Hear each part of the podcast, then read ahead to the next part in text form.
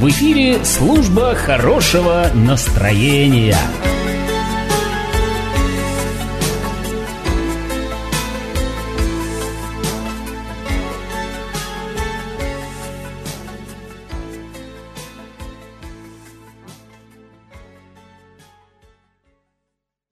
Мир вам, друзья! Вы слушаете радио «Томский благовест». Начинается программа, посвященная хорошему настроению. Мы назвали ее для удобства «Служба хорошего настроения». Но пока в этой службе не так много людей, но тем не менее мы служим.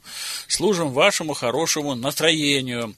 Это радио «Томский благовест» 109 FM, эм, и служба хорошего настроения напоминает вам, что за счастье надо бороться. И, как известно, что ничто так не портит настроение, как чужое благосостояние.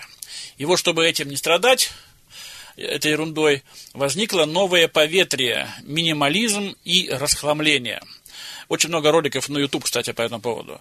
Ну, а для нас, христиан, минимализм и неприхотливость – это тоже синонимы, наверное. Вообще, эра мегапотребления, начавшаяся с этим веком, вызывает рост интереса к минималистичности. Человек может получить все, но по какой-то причине, отчасти религиозно бывает, предпочитает сдержанность и аскетизм. Здесь есть смысл. Минимализм способен увеличить наши возможности, он благоприятно воздействует на моральное и физическое здоровье и на экологию. Ну, родоначальники минимализма – это японцы, в искусстве это хокку, э, в пении это акапелла – вот я знаю, в церкви э, Тимура Рахимова, на моего гостя, там это часто употребляется, такой минимализм в искусстве, в песенном. Э, в, в, в архитектуре это тоже такое, не только хрущевские аппетит, э, хрущевские здания той поры жилищные, но и многое другое. В музыке, в искусстве, в литературе минимализм издревле привлекал внимание многих людей с утонченным вкусом, я бы сказал. Хорошо. Итак, мы э, находимся э, в мире пресыщения и многообразия. Это касается не только вещей, но и чувств информации. Настоящий минимализм означает то, что вы будете стараться выбрать из этого разнообразия один лучший для вас вариант и не станете расстраиваться из-за утраты оставшихся. Это и называется расхламление. Ну, как известно, всегда, когда люди либо продают дом, либо делают генеральную ремонт, там находится столько хлама всякого, у кого на балконе, у меня гараж есть огромный, там тоже вот каждый год вывозим, кто-то какой-то без наталкивает всякие бывшие двигатели старые, почему-то все считают необходимым нам, ну и родственники, видимо, так понимаю, наложить, чтобы им потом снова очистили. То, то есть расслабление это не только очистка жилища, но и мышление, и веры, и наших ценностей, расслабление нашего мышления, расслабление. Сейчас время тяготения к шикарной жизни, пышного искусства, сложных технологий, псевдомудрой веры, с бесконечными цитатами и доказательствами, игнорированием простоты во Христе, где простой плотник остался бы парией, сколько бы не был свят, коли не окончил бы академию, не приобрел влиятельных покровителей, не угодил бы сильным мира сего гибкостью своей стана. Также было и во время явления Христа – также игнорировали этого бродячего проповедника, его учеников, амхарцев, простецов, которые, обретя помазание Святого Духа, перевернули мир, написали Евангелие, смогли умереть в свою веру сами.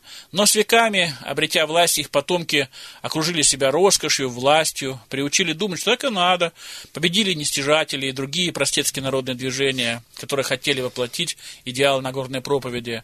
Реформация упластила богослужение, но само стремление к власти и роскоши в клире не устранило. Ивановское движение, возникшее век спустя, обрело силу после победы реформации, отчасти вопреки ей. Некоторые из них действительно стали назарянами, религиозными парями в своих странах, пуританами, с простой верой, с общинной жизнью, с нестяжателями и трудящимися, которые не гонятся за пышностью мира, игнорируют стандарты потребления своего века, служат своими доходами ради нуждающихся и распространения Евангелия. Идеалы и силу Евангелия невозможно осуществить в погоне за бесконечным преуспеванием, которое пожирает самое дорогое в жизни время, отбивает охоту к делам милосердия и к служению благовестия, меняет интересы и вкусы, и в итоге мы видим не христианина, а алчного потребителя, такого э, мещанина, э, потребителя даров цивилизации, застрявшего в своем духовном развитии на дай-дай-дай-дай-дай. Кроме дай-дай-дай, его вере уже почти ничего не интересует, а в реальной жизни он не брезгует мелким обманом, неуплатой налогов, постоянно ноет и жалуется. Все его раздражает, ничем он не доволен, зато им очень доволен князь мира сего. Э, и вот о стремление к минимализму, раньше и сейчас. Мы поговорим с нашими гостями, священнослужителями э, Тимур Рахимов, я уже представил, и Владислав Рандин. Э, мы говорим о том, насколько э, образ жизни, который мы видим сейчас в 21 веке, он ближе к простоте Евангелия, он ближе к тому, чтобы довольствоваться малым, как писал апостол Павел, или все-таки вот эти идеалы Евангелия и либо неосуществимы, либо сейчас пока на скидку неосуществимы. Ну вот, Владислав, начнем сегодня. Э, пожалуйста, вы уже достаточно давно, я знаю, служите в церкви, и причем в церкви такой, которая одно время, не сейчас, слава богу, но проповедовала преуспевание. Вот вам и слово. Э, карты в руке и слово. Ну нет, тут я не соглашусь. Давайте, Мы преуспевание не проповедовали. Мы о нем знали. Слышали, да. Вот, потому что на самом деле, когда ставится а, что-то второстепенное во главу угла или во главу учения, а, вот, то это один, кстати, из признаков э, сектанства. Когда тебе говорят, что если у тебя нет преуспевания, то ты не христианин, то в этом что-то, наверное... Или у тебя нет дара языков, или еще чего-нибудь. А, или у тебя нет каких-то даров, или у тебя, не знаю, там, а, нету каких-то чудес в жизни, то ты уже вроде как и не спасен. То есть э, я считаю, что это ну, переворачивание с ног э, на голову. То есть э, это не Евангелие, которое принес Христос, а который говорит о любви, о терпении, о принятии и о молитве. Поэтому, когда я услышал это слово расхламление, угу. мне почему-то сразу вспомнились некоторые страны южные, где на Новый год из окон выкидывают старую мебель. Да, в Италии. вот. Ну, не только в Италии, там сейчас и еще у них есть последователи. То есть, видимо, забава увлекательная. Вот. И люди за, за этим так следуют. Причем, как бы они даже и не понимают, что они делают. Просто это весело. Ну, а раз мы теперь ну, все новое, все новое. хорошим настроением, ну, будем делать себе хорошее настроение. Только я не думаю, что на того, на кого падает этот шкаф, потом у него настроение хорошее. Ну, ладно. И э, говоря вот о минимализме, я думаю, что на самом деле, конечно, вот э, э, всегда есть этот соблазн а, иметь что-то лучшее, чем у твоего соседа. А быть в чем-то круче, еще что-то. Но это не та цель, э, ради которой стоит человеку жить. И на самом деле, когда мы обрастаем огромным количеством каких-то, ну, не знаю, там, привилегий, вещей, э, налей на банковском счете, ну не одного ноля, а много налей после какой-нибудь цифры, то на самом деле это э, срабатывает как капкан, как некий самолов. Это, знаете, есть такие самоловы, запрещены для рыбной ловли, они браконьерское средство. То есть э, крючок, на который рыба насаживается, и уже все. Вот. И многие люди сегодня, к сожалению, в том числе и христиане, они вот эти самоловы вокруг себя накидали, за них зацепились, запутались и пытаются сегодня придумать некую а, удобоваримую доктрину, которая бы оправдывала а, вот этот вот стиль жизни. Потому что, ну, тяжело как-то вериться человеку, который говорит о простоте, о э, нестяжательстве или еще о чем-то, а сам а, уезжает ну, из храма или из собрания на Мерседесе, который стоит 5 миллионов То баксов. То есть пример показывают отчасти и служители? Безусловно, безусловно, потому что когда, э, там, не знаю, э, скромный пастор, а его жена выходит на ней килограмм золота одет, ну, как бы возникает вопрос. То есть, э, что это такое? Это елка новогодняя? Дело как? в том, что, э, я скажу, извините за то, что я сравнил вашу общину с таким вот э, движением, я вспомнил вот в Кемерово, значит, э, буквально на хлебопреломлении проповедовал человек – и он говорил о том, что мы полгода молились купить машину, полгода молились, и вот мы купили. Это была проповедь на хлебопромление. Его прислали в нашу церковь как диакона, чтобы он нас, так сказать, э, наставил на путь истины. И он э, из своих 25 минут 20 минут говорил об этой машине. То есть, вы понимаете, и это далеко не самый худший проповедник в этой церкви, я вас уверяю. То есть, это вполне себе поветрие э, в Кемеровской церкви, большой, огромной, было такое. я скажу, что там даже такое, такое учение, что Бог нам служит. То есть мы такие вот схватили за бороду Бога, значит, дергаем за его волосы из бороды, трах тебе дах, тебе дах. И вот, пожалуйста, он как некий демон э, в, в фильме в этом знаменитом э, про этого Хатабича, да. Был такой случай, что я буквально три раза подряд прослушал проповеди вот именно об этом. Причем один из них, который говорил, потом, я знаю, ушел из церкви. Видимо, все-таки у него как на кадиллак не хватило денег. Э, потому что он только, видимо, и ждал этого, я так понимаю, все-таки, чтобы будет эпоха процветания наконец-то. Но она наступает обычно для старших пресвитеров, для епископов, то есть для тех людей, которые, так сказать, на, в конце этой пищевой цепочки. Вот. А остальные люди либо рассиропливаются, и, раз, либо есть вариант, что они все-таки приходят к настоящей вере к вере такой минималистичной, в которой материально это всего лишь следствие духовного, но никак не главный объект вожделения. Извините, что я прервал вашу речь, я хочу еще раз извиниться перед вами, Владислав. Э, я, кстати, вспомнил, вы в самом начале нашего с вами знакомства, 17 лет назад, уже выступали против вот этого преуспевания вместе с Боевым и другими пасторами.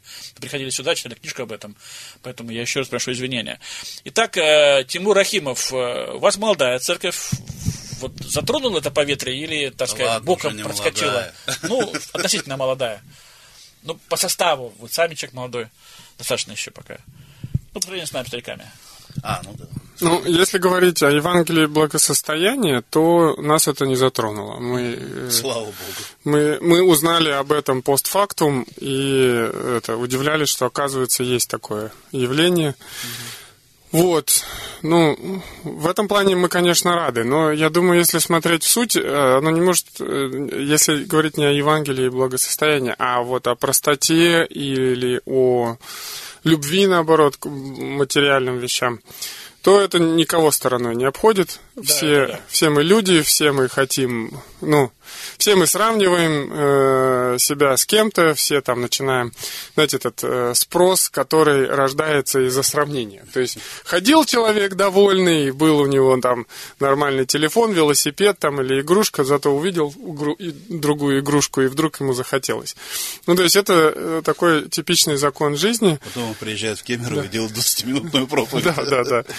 Вот, и в этом плане иногда думаешь, что э, в некотором смысле одиночество, оно не дает тебе возможности заглядываться на какие-то вещи, и ты бываешь чаще более довольным, чем когда, когда живешь в обществе и смотришь на все, что вокруг ну, происходит. Кстати, может быть, от этих, от этих вот. искушений монахи-то убегали. Вот, может быть, да. Я знаете, о чем хотел? Я вот сейчас думаю, как раз э, Владислав говорит, вы э, нам введение такое зачитали. Э, я думаю, есть три такие вещи, которые, ну, о которых стоит поговорить э, в контексте простоты. Э, есть аскетизм, есть простота и есть мамона. Угу. Вот. И это три разные вещи. Да. Вот. Ну, очевидно, мамона и простота отличаются, как некие противоположности. А вот мамона, ой, а вот простота и аскетизм, иногда люди смешивают эти понятия. Не далее, как в августе месяце мы в нашей церкви, э, ну, у нас идет такой годовой курс о духовных дисциплинах сейчас, и в частности мы изучали дисциплину простоты. Здорово. И... Это сайт Томск.ру, вот. да? Да, mm-hmm. Church Tomsk.ru, ну или Томск Church.ru, по-моему, у нас там просто Томская христианская церковь, если набрать, и на Ютьюбе, и в этом самом можно посмотреть. есть, получается, я тему, так сказать, э, попутную вам. Да, ну вот мы в августе, прям у нас э, две-три недели этому было посвящено. Э, мы размышляли об этом, в частности, я размышлял, и я вот, э, идя сюда на передачу, я так посмотрел заметки с того времени, просто вспомнил вот это ощущение и размышление, и вот в частности про вот эти три понятия, что все-таки простота и аскетизм это тоже разные вещи. Более того, я бы сказал, что аскетизм это такая крайняя форма ухода, бегства от мамоны, вот, которую мы тоже видели как явление. Ультраминимализм, да. Да, это такой, знаете, вот если сказать, э, в аскетизме э, есть такое отношение, ну, опять же, я про крайнюю степень говорю, это когда воспринимается все материальное как некое такое зло или вот такие крючки, как Владислав говорил, которые, на которые ты подсаживаешься, и ты потом с них не можешь сняться. Э, в простоте не так. В простоте человек предупреждается против любви к, э, к материальным вещам. Не материальные вещи зло, Да-да-да. а именно любовь к ним является злом. Не серебро, а серебролюбие. Да, не деньги зло, а сребролюбие это зло. И вот, этот очень, вот эта мысль, она тогда для меня засела, что в простоте человек освобождается от любви к материальным вещам. Становится равнодушным. Да, он, э, знаете, вот как есть эта пословица, часто цитирую, что Бог создал людей, чтобы их любили, а вещи для того, чтобы их использовали. Я такой маленький пример могу привести. Э, Как только я приехал в Томск, у меня была возможность, ну, так, физическая в отношении одного христианина, ему здорово помочь, ну, с жильем, прямо здорово. Она написала, не нуждаюсь. Хотя я знаю, что нуждаюсь. Вот я так этому удивился. И вот пример тоже Нейфельда, когда их родственники, родная мать и отец жены его уезжали в Германию в 90-х. Оставляют четырехкомнатную квартиру, а у них восемь, ну, в то время еще пять было детей. Вот. Ну, какие-то двоюродные там подсветились, э, документы, знаете, в советское еще время не было собственности. А он рукой махнул. Я говорю, четырехкомнатная квартира уплыла. И он абсолютно, и вот, как говорится, инфаркт Не не получил по этому поводу. Да. Вот, ну а пословица это, она звучит так, что Бог создал людей, чтобы их любили, а вещи, чтобы их использовали. Но человек все переначал и начал любить вещи и использовать для этого людей. И Бога в том числе пытается Ну вот использовать. Да, и вот это, это мамона. Больше вещей. Любовь к вещам – это мамона. Вот ненависть к вещам – это аскетизм. А спокойное отношение к вещам это, на мой взгляд, и есть та простота. Неприхотливость. Да. Вот, поэтому простоту бы я бы поставил между вот этими двумя крайними явлениями. И мне кажется, что Иисус Христос э, говорил о том, что не можете служить двум господам, Богу и Мамоне. Но особенно Павел, который говорил, я научился жить в скудости, но я и научился жить в изобилии. И тот же Христос сказал, да. будьте просты, как голуби. Да. И вот э, если размышлять в этом контексте, то простота это очень такая притягательная вещь, э, которая в жизни верующего и неверующего человека достигается как умение находить вот этот золотой баланс между тем, чтобы из одной крайности не качнуться в другую. Вот, я вспоминаю одного человека, который был очень богат, я с ним общался, но он очень просто жил всегда. И он, э, вот общаясь с ним, я вот как бы такую интересную вещь заметил, что у него действительно он э, живё- жил всегда по принципу, вот у него автомобиль, мы как-то с ним ехали на занятия по Библии, и он едет, у него автомобиль там 80 пятого года, что-то такое вот, такое, знаете, вот уже на тот момент там Red 30 да. лет уже ему, наверное, было, и вот мы едем, я у него спрашиваю, что вот как, он говорит, так а что, если он ездит, зачем мне его менять? Ну, то есть он, ез- он ездит, я масло меняю, там фильтры свою меняю. функцию выполняет. Да, то есть он свою функцию выполняет. Мне он нравится. А у него, это, я запомнил, у него в машине кассетная дека еще. То есть не, не DVD, ничего, а кассетная дека. Говорит. И в бардачке лежат какие-то кассеты с проповедями еще тех же годов, наверное. Вот. И мне так это понравилось, что вот он, зная, что это человек, который занимался разработкой телескопа Хаббл.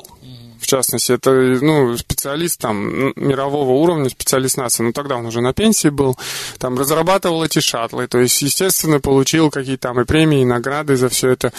И вот он живет, ездит на автомобиле 85 года. И вот это ощущение простоты меня накрыло. И вот я, когда думаю о простоте, я вижу, что это человек, который просто свободно живет в изобилии, которое вроде есть, но он за это не держится. И, и вот это мне показалось привлекательным. Ну да, такая определенная мудрость, я бы сказал, зрелость. Я тоже на Зарянина одного видел, американца, который строил дома из Чикаго. Он был без носков, как Эйнштейн. И такой в потертый, такой коцовейки, ну, очень похож на наши старинные вот эти вот телогреечки, вот эти вот ватники. Ну, это американская одежда, но она очень похожа внешне, очень дешевая.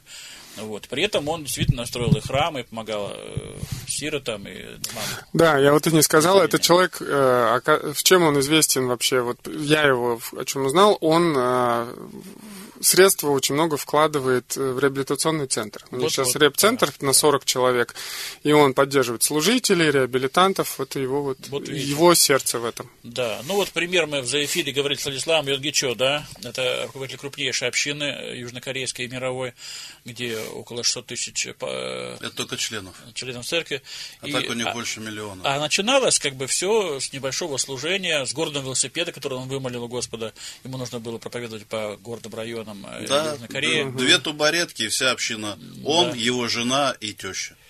То есть успех этого человека в том, что он минималист в своих потребностях, я знаю, и я, кстати, с ним переписывался, когда вот мы в Кемерово основали радио первое, на эхо Москвы, христианское, и мы с ним переписывались по поводу нашего, так сказать, служения, его служения. Он написал очень большое письмо, вот, на английском, и потом мы приводили.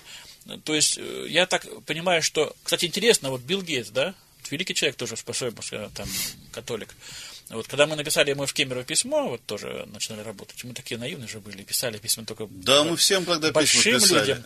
Вот. Он ответил. Он говорит, я очень сожалею, что, значит, э, э, ваша радиоцерковь, она не занимается строением софта. Вот если бы занимались бы, так сказать, э, то время же программирование еще было в самом начале, это был 98 год, э, вот, если бы занимались вот распространением программирования среди школьников, каким-то еще бы, я бы с удовольствием бы вам помог, но вот ваши уставные цели и мои уставные цели немножко Не не совпадают, но все равно, как говорят американцы, желаю всего Хорошего хорошего. успеха. Да. Другими словами, есть люди, достигшие больших э, там, религиозных или финансовых успехов, но при этом они ну, не гордые, они переписываются с простыми какими-то организациями, им интересно все, что происходит. Мы знаем, что Билл Гейт до сих пор богает Африке. Другими словами, э, в каждом большом человеке, э, в который достиг ну, в своем чем-то, может быть только сплошное, так сказать, потребиловка, но Тогда он прыгает, мы знаем, есть прыжки во время кризиса миллиардеров и закон больших зданий, высоких своих э, небоскребов. А есть вот так- такое служение. Кстати, тут же Билл Гейтс, интересно, он когда достиг э, первого места вот, в списке Forbes, он ограничил в своем завещании своих детей 100 миллионами. То есть у него уже было 100 миллиардов в того времени. А остальное посетил Африке, другим там проблемам математики. То есть э, мы знаем знаменитые Потанинские премии. Другими словами, люди, которые достигли действительно настоящих успехов, я не знаю, как они живут, я не, не лезу в это, но я знаю, что они тоже занимаются вот этим вопросом. Другими словами, э, они достигают такого потолка, который просто им не нужен. И- автоматически думают, а что с этим делать? Вот я достиг этого, что с этим делать? И, естественно, им приходят на голову какие-то образовательные, э, медицинские проекты, э, борьба с голодом и так далее, и так далее, и так далее. А в начале этого, конечно, было любопытство и желание иметь, я так думаю. То есть вот здесь надо вопрос, если не о том, плохо или хорошо этот максимализм, который, ну, с юности многие из нас овладевали, в том числе и финансовый максимализм, сколько тому, чтобы стать зрелым и успокоиться, просто говоря. Ну вот э, хорошо, вот мы подходим к вопросу э, зрелости, Да. да. Но э, вы знаете, я хочу поднять вопрос. Знаете, определение простоты, которое я для себя тоже вынес в размышлениях над этим вопросом. Мне понравилось такое определение, что простота начинается, это внутренняя реальность, которая выражается в определенном образе жизни. Это не просто образ жизни, это внутренняя реальность, которая выражается во внешнем образе жизни. Мы, когда представляем простоту и минимализм, мы представляем внешний образ жизни. Да. Мы представляем, что человек малым количеством, в малом домике, вот японец, который там живет на трех квадратных метрах, там, и ему хорошо там ездит на маленьком велосипеде.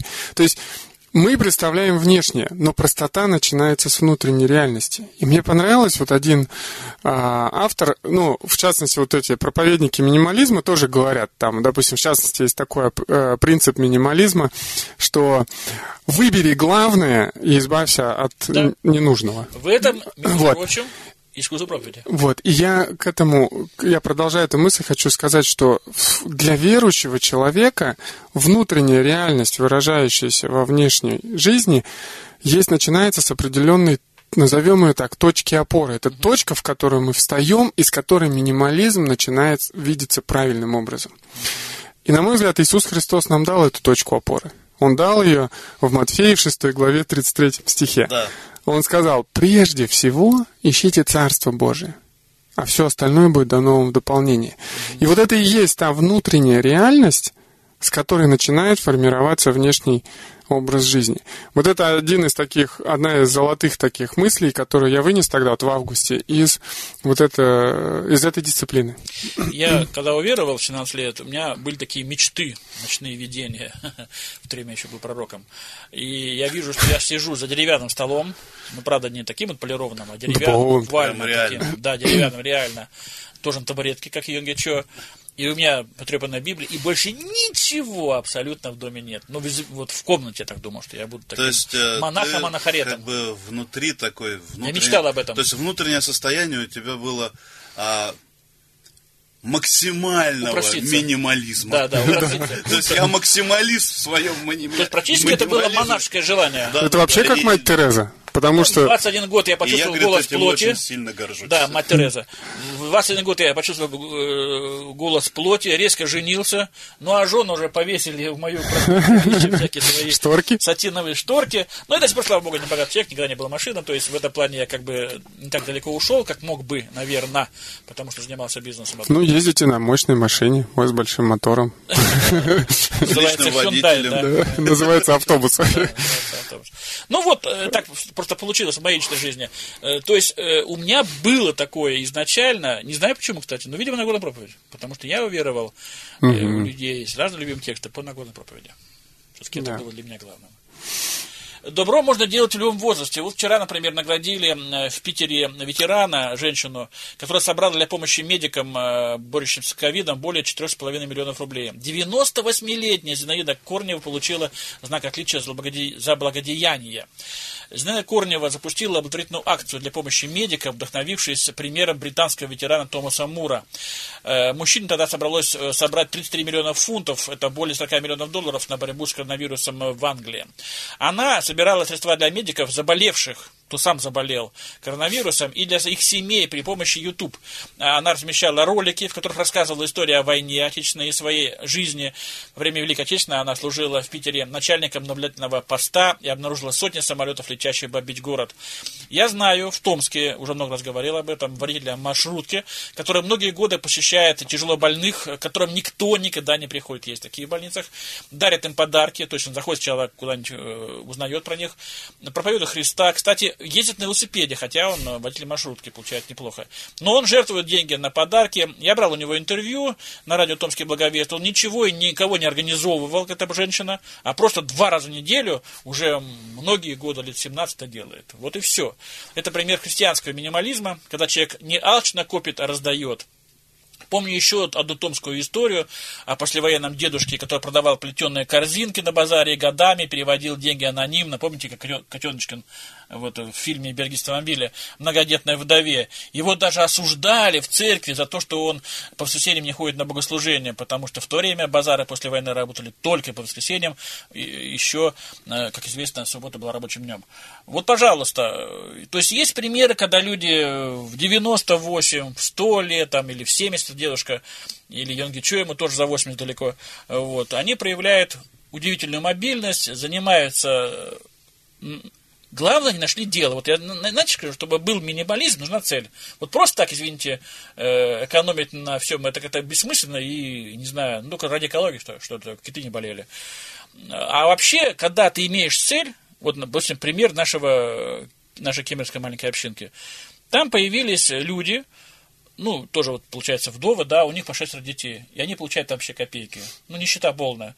И естественно, что некоторые люди, я знаю, загорелись этим, и они действительно выделяют там 25% своей зарплаты для того, чтобы помогать вот этой семье. Другими словами, э, когда есть цель, когда видны вот эти вот, так сказать, адреса, то... Когда есть точка опоры. Да, и когда, конечно, есть желание к этому. Вот тут как бы должно совпасть. Потому что многие говорят, ну, эти нищие, ну, в России, в частности, сейчас, это большинство, это, ну, так вот, люди, которые склонны к алкоголю, там, к какому-то бессмысленному и тунеядскому поведению, и смысл помогать им тоже. Вот. Хотя я знаю, есть церкви, кто этим занимается, и даже вот 10 точек кормления есть у них и так далее, я об этом тоже делал интервью.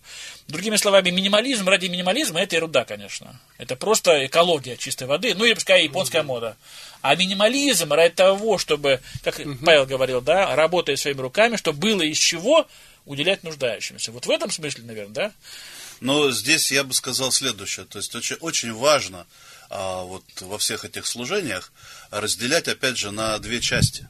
То есть мы должны к этому подходить с мудростью. Есть действительно люди, которые нуждаются. То есть, как правильно сказать, есть нужды, а есть прихоти. И некоторые люди, пользуясь своими прихотями, то есть ведомые своими прихотями, они могут обращаться за помощью не потому, что они в нужде, а потому, что вот у них такая прихоть. Ну, как бы вот это вот э, наша любимая халява. Вот. И они вот с этим обращаются. Поэтому вот когда говорят о том, что вот эти нищие, они профессиональные нищие, им помогать не надо, а действительно есть такие. И это прихоть. То есть, ну, человек вроде Стиль как... жизни. Да, человек вроде как в пределе. Он сидит, собирает милостыню, и он вроде как бы чем-то занятый. Сыт и пьян и нос в табаке. Да, вот. И еще, если ему что-то не понравилось, еще может тебе там, ну вот. Бывают такие, но Вот, мы же но- не но говорим, е- но есть мы те, говорим которые- об истинных нищих.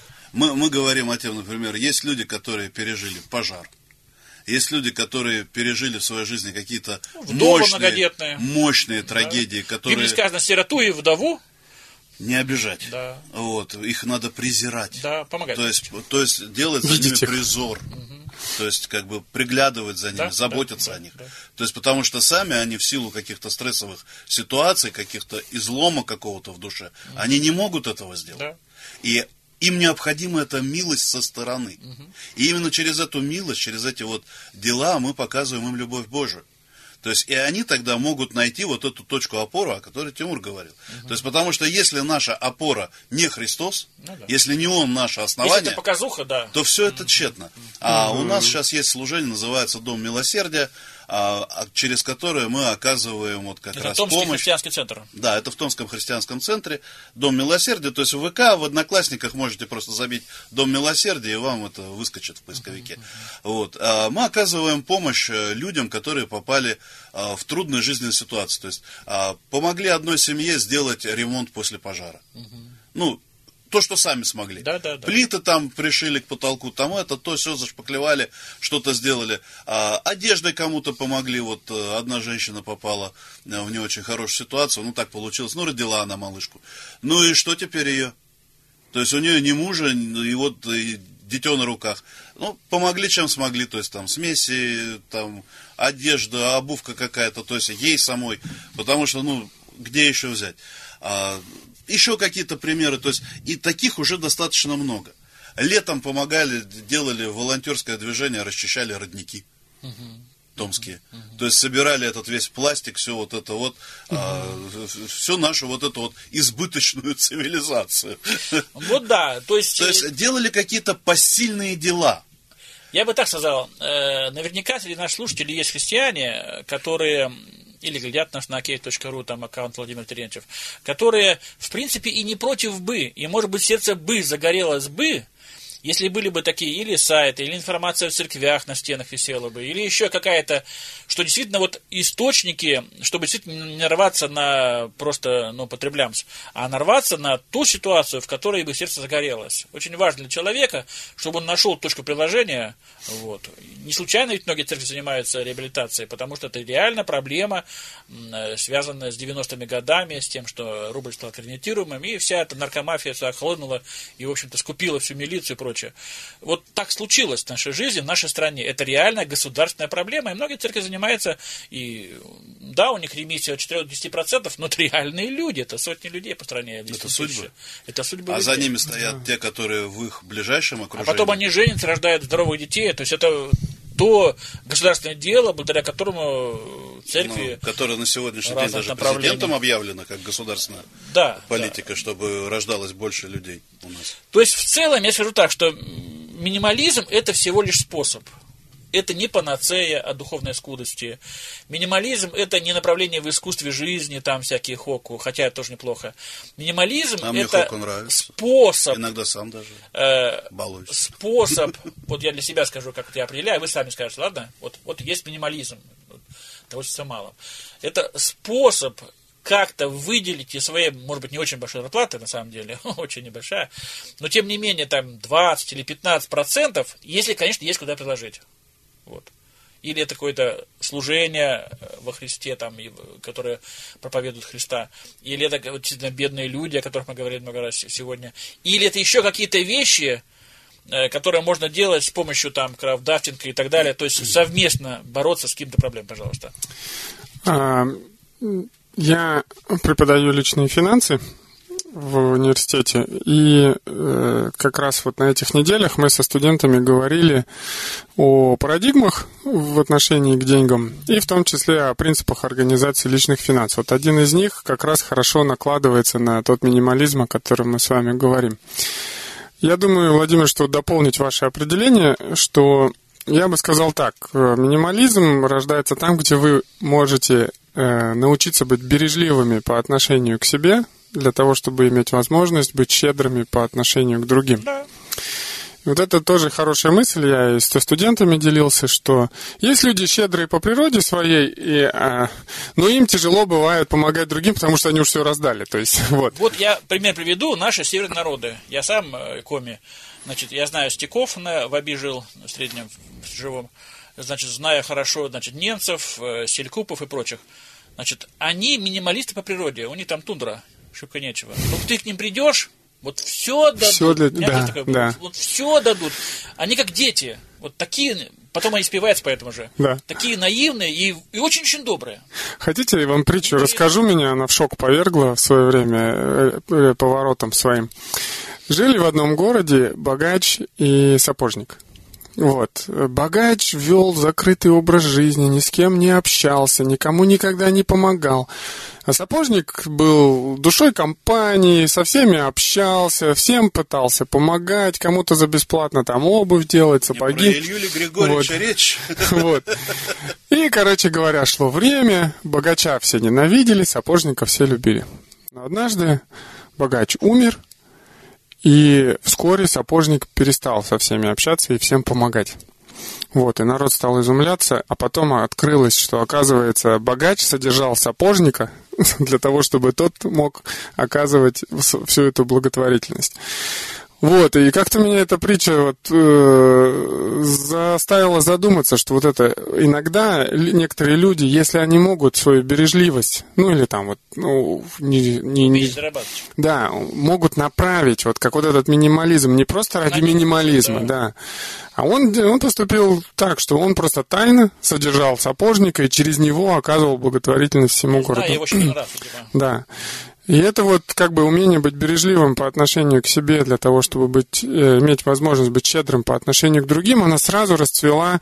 Вот, допустим, муж, который зарабатывает деньги, э, на себе экономит, но при этом там, чтобы жене купить там какие-то вещи, детей обеспечить. Ну, это, сплошь рядом, да. это сплошь и рядом. Это вот такие естественные проявления. Или человек, который там, э, вот Рич Маллинс, э, я помню, певец один в свое время популярный, который написал на, песню «Наш Бог, всемогущий Бог», он, э, это самое, у него был период, когда он э, э, десятину практиковал следующим образом. Он брал десятину от всех своих доходов и на нее жил а 90% жертвовал, потому что ему больше и не надо было. вот. То есть такая перевернутая да. схема. Ну, то есть, вот, мне кажется, вот о чем э, речь. Иногда это возникает в результате несчастья. В Италии в средние века, я уже рассказывал об этом много раз, э, была одна семья, и сын заболел раком. А, му, а отец сказал, он был верующим католиком, сказал, Господи, если мой сын выздоровеет, то второй и третий этаж нашего дома будет всегда для нищих. И ведь прошло 300 лет, так и есть. То есть его потомки сохранили этот приют, и в этом городе прямо, кажется, падая, стоит эта вот э, стела, вот его фамилия, там Михаил какой-то там, вот, и действительно заходишь, поднимаешь, там по-прежнему живут вот эти вот клошары. Э, действительно, вот э, многолетний обед получается. Что для вас минимализм, Владислав Ранин? Что это такое для вас понятие, как бы вы определили в конце программы?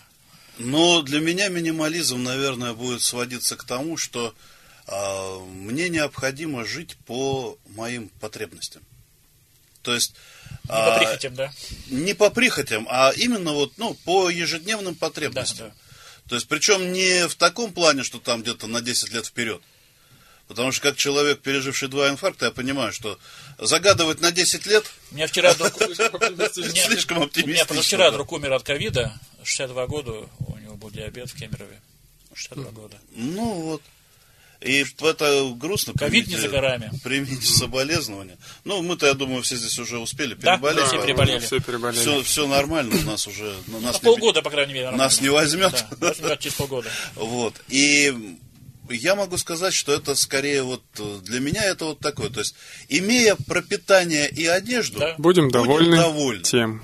Не ныть. Да, а что ныть? То есть у меня есть э, где жить, у меня есть что поесть. Ну, нету что поесть, могу и попаститься. Ну, судя по, по, по- по мне, я могу поститься долго. По внешнему виду. Но Меня я вам скажу, что хватит. Варлам Шаламов и Солженицын, которые прошли лагеря, они говорили, что полный умирает первыми.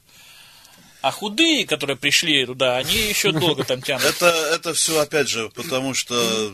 вот Привычка пищевая. Да, вот, а у меня-то не привычка, у меня, э, так скажем, заболевание с детства, расстройство эндокринной системы. Поэтому это совершенно другие вещи. Вы слушали программу э, «Служба хорошего настроения». Мы говорили о том, каким образом э, не портить свое настроение из-за длинных яхт, из-за золотых микрофонов, платиновых дисков, из-за пантиаков в гараже у соседки. Вот. Чтобы успокоиться на... Ну, как написано в молитве «Отче наш», «Хлеб нам наш, наш насущный дам, дай нам на сегодня». И каждому довольна забота одного дня. Это и есть евангельский минимализм. Все остальное, что свыше этого, ну, скорее всего, либо от лукавого, либо от ближайшей рекламной службы. Счастья всем и любви. До свидания. И хорошего настроения. До свидания. В эфире служба хорошего настроения.